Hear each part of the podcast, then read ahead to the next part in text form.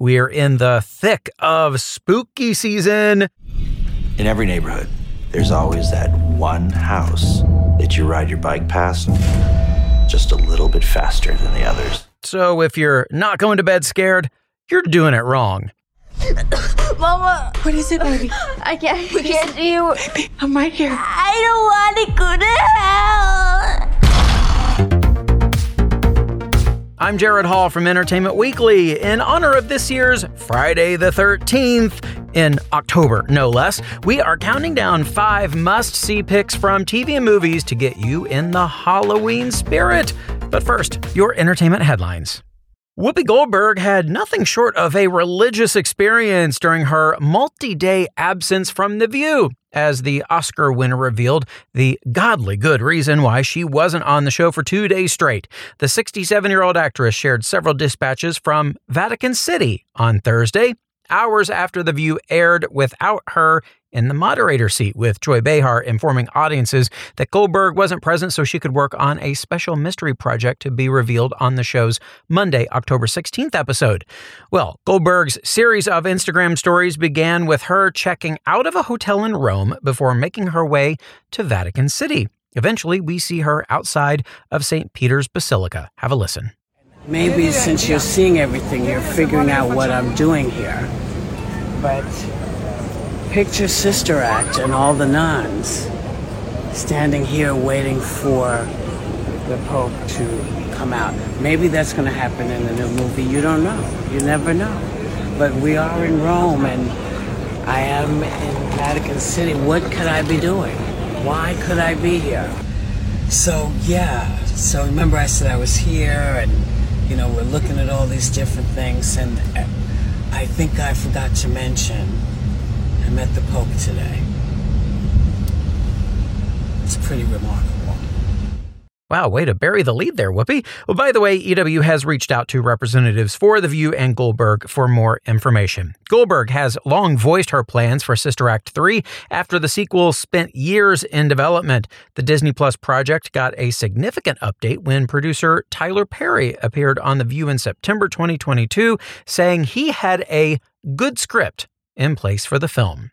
The Daryl and Carol Walking Dead spinoff that then became just a Daryl spinoff is now becoming a Daryl and Carol spinoff again. At a New York Comic Con panel for The Walking Dead, Daryl Dixon, moderated by EW's Dalton Ross, series star Norman Reedus announced that Melissa McBride would be joining season two of the AMC spinoff as a series regular. The news follows McBride making a vocal cameo as Carol on this past Sunday's episode on a radio call with Daryl, where she announced that someone had come back, although radio interference blocked the identity of who had come back. And Rudolph Isley, the singer and songwriter best known as a founding member of the chart-topping R&B group the Isley Brothers, has died. He was 84. Rudolph Isley formed the iconic group with his siblings O'Kelly, Ronald, and Vernon as a young man. The fledgling group sang at their local church in a Cincinnati suburb and moved on to perform at churches throughout the region, even winning a competition on Ted Mack's Amateur Hour series.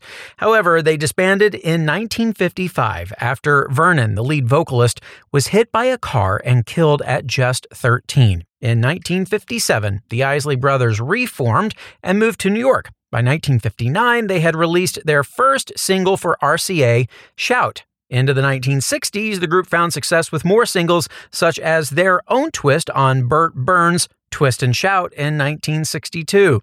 It was their first top 40 hit. In 1966, they signed to Motown and had another hit with This Old Heart of Mine is Weak for You. That would be their second top 40 hit. The Isley brothers continued to perform into the 1970s, bringing in other family members and relatives. More hits followed, like That Lady, Summer Breeze, and Fight the Power. The group went on making music, but Rudolph left the group in 1989 to become a Christian minister. He was, however, part of the group inducted into the Rock and Roll Hall of Fame in 1992. For more on all of those stories, plus other news, reviews, interviews, and more, head on over to EW.com. Number five. Friday the 13th is the perfect day for horror icon John Carpenter to return to the director's chair. Or maybe Halloween would be the perfect day. Either way, John Carpenter's Suburban Screams starts us off today as our number five pick. Carpenter, who last directed a film in 2010, helped create the series that is part true crime, part horror anthology. Each episode dives into one true story from suburbia with a supernatural twist. Each of the series' six episodes features interviews with the people who experience these horrors alongside loose reenactments of the terrifying situations. Here's the trailer. In every neighborhood, there's always that one house that you ride your bike past just a little bit faster than the others.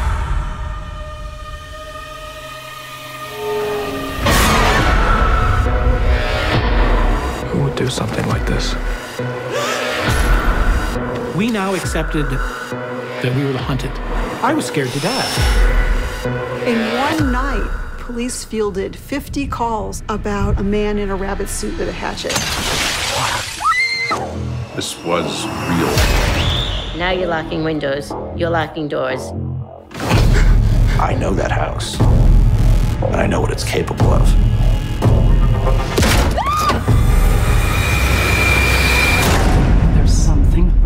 With this place.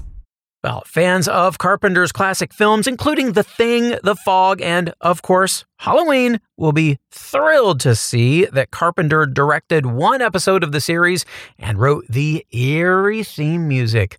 John Carpenter's Suburban Screams makes its debut today on Peacock.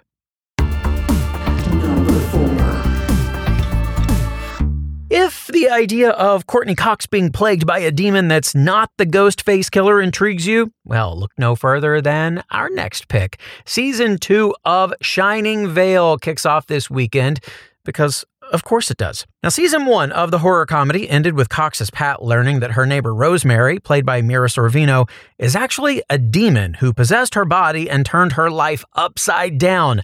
And in a probably misguided attempt to save her life, her family committed her to a psychiatric hospital. So, season two picks up four months later when Pat is released from the psychiatric hospital early to discover that her children don't need her. Her husband, Terry, doesn't even remember her. The new neighbor looks like Rosemary, and the house is beginning to reveal its dark past. Here's a preview. I'm rehabilitated.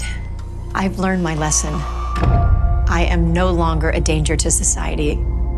Okay, well, you never get a second chance to make a first impression. So let's stick to the story. No ghosts, no demons. You had a mental breakdown while you were writing your book, and now you're recovered. That is the story. Yep, just like that.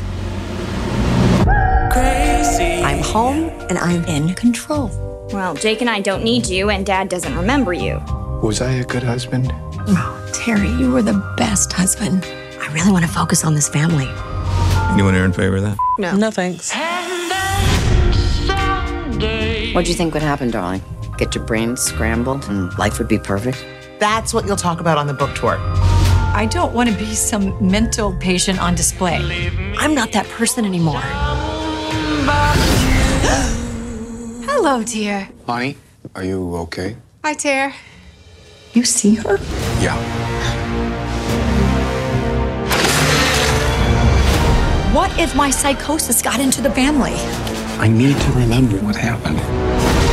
Something is wrong with me. I feel like I'm losing control. Maybe. But You're a genius writer. Thank you to Pat Phelps for reading that dirty, dirty chapter. Mrs. Phelps will now sign copies of her book before it gets banned. Pat, you let me in, and there's no escape. I'd give anything to make this all good again. Hi, Pat. I could help you,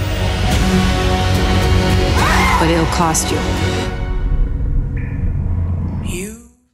In other words, something is lurking in the shadows of Shining Vale, and it's not just the demon. The series also stars Greg Kinnear, Gus Birney, Dylan Gage, and Merrin Dungey. Season 2 premieres tonight at 9 on Starz.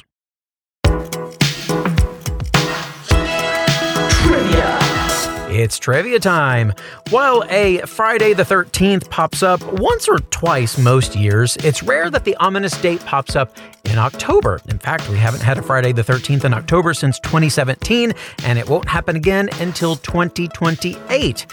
So, as you'd expect, studios love releasing spooky movies on a Friday the 13th. But which of these movies was not? And we have five choices for you. Was it Evil Dead 2, Cabin in the Woods, Cape Fear, Friday the 13th, or Ghost? And yep, we're talking about the ghost with cinema's most famous pottery scene. Stick around for the answer.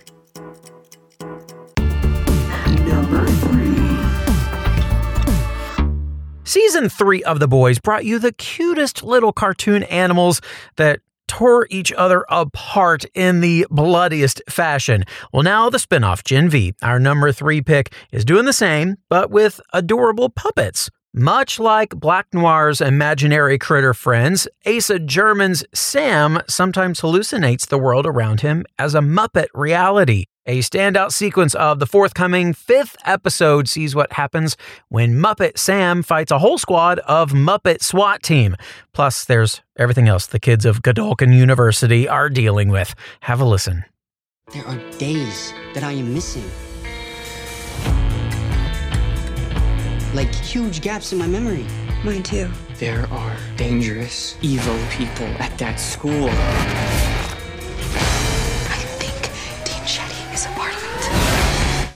That's right, Evil awaits at God U and on Amazon Prime Video, where the latest episode of Gen V is streaming now. All right, folks, don't go anywhere. Our top two picks and soundbite of the week are coming up.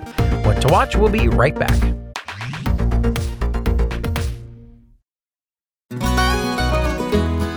Everyone, I'm Sid Evans, editor in chief of Southern Living and host of Biscuits and Jam. Since 2020, I've been interviewing musicians, chefs, authors, and other Southern icons about their family traditions, their faith, their favorite meals, and of course, what it means to be Southern. And I'm excited to announce season five of our award winning podcast. Join me every Tuesday for new conversations with some of the most interesting and influential Southerners around. Be sure to follow Biscuits and Jam wherever you get your podcasts. You can also find us online at southernliving.com slash biscuits and jam.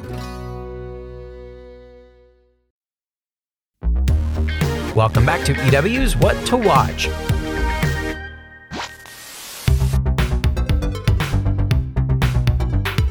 Oompa Loompa Doopity reboot. Willy Wonka is trying to invent something special in the second trailer for Wonka, a new movie about Roald Dahl's Candy Tycoon. And in our soundbite of the week, everyone thinks Wonka might be onto something with his new confection. Have a listen.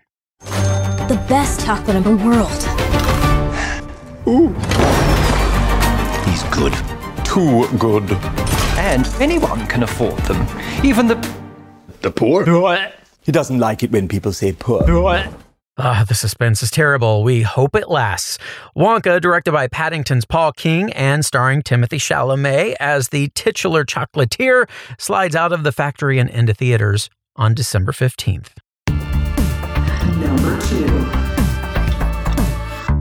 Our number two pick this weekend will give you, well, Goosebumps, because it's Goosebumps, a new series based on R.L. Stine's classic book series. The 10 episode show starts as a new teacher, played by Justin Long, moves to town and takes up residence in a haunted house. Here's a bit of the trailer. Have we met? Nathan Bratt, I'm the new English teacher. You live near here? Yeah. The old Biddle House. The Biddle House.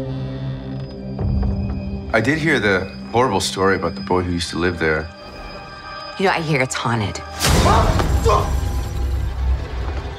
Have you seen anything strange happening there?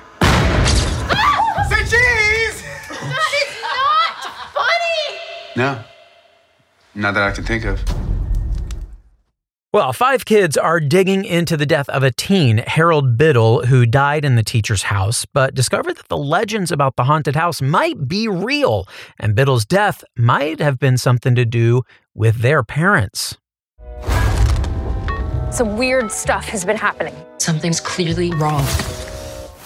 Why would you do that, man? That's not cool. There's no such thing as a curse, dude. That isn't real. I get those goosebumps every time. Are you okay? Get the nurse! Get the nurse! this is all connected.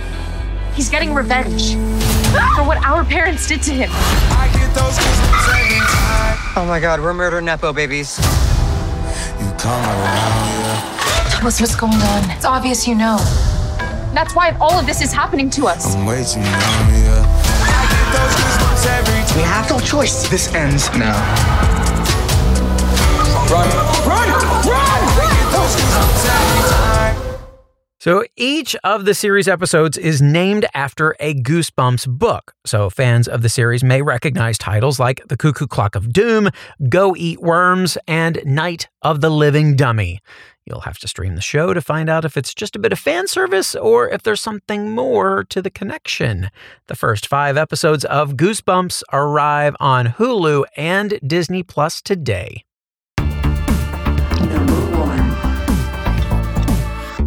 Almost half a century after director William Friedkin's original Exorcist scared up a huge box office haul and 10 Academy Award nominations, the franchise has returned to possess cinema screens with The Exorcist Believer, our number one pick this Friday the 13th, and number one in theaters last weekend. This sequel stars Hamilton actor Leslie Odom Jr. as a father whose young daughter disappears for three days and returns terrifyingly changed. Let's take a listen to a clip from the film's trailer, if you dare. What you're doing here is dangerous. People have died on both sides of possession. Come home, baby. Come back to us, okay? if you don't make it, I don't make it. Mama. What is it, baby? I can't get you. Baby, I'm right here. I don't want to go to hell.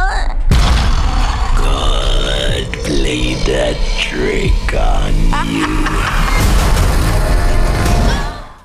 Oh, well, The Exorcist Believer has a horrifically good cast, which also includes Ann Dowd from Hereditary and Handmaid's Tale, Sugarland singer Jennifer Nettles, and Oscar winner Ellen Burstyn, who's reprising the iconic role of Chris MacNeil from the original film. Any of you who feel compelled to see the first film in a planned Exorcist trilogy can check out the movie in theaters now.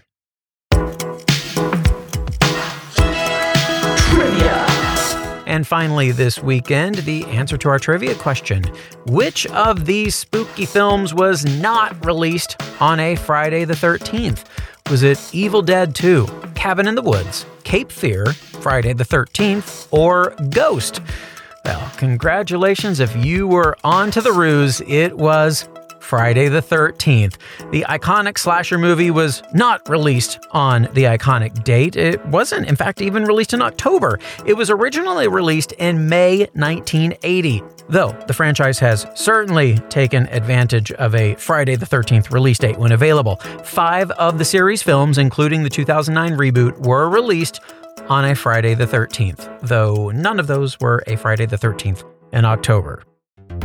And that is it for our show this weekend. We will have more news and must see picks for you on Monday, so be sure to follow or subscribe to What to Watch so you don't miss our daily recommendations, more of which can be found at EW.com. I'm executive editor Gerrad Hall. You can find us on Twitter at EW and at Gerrad Hall. Thanks for listening and have a great weekend. This episode of What to Watch was written by Dustin Nelson, Clark Collis, Nick Romano, Lauren Huff, and EW staff. Edited by Samee Junio produced by Ashley Boucher and Alamin Yohannes, and hosted and produced by Gerrad Hall. What to watch?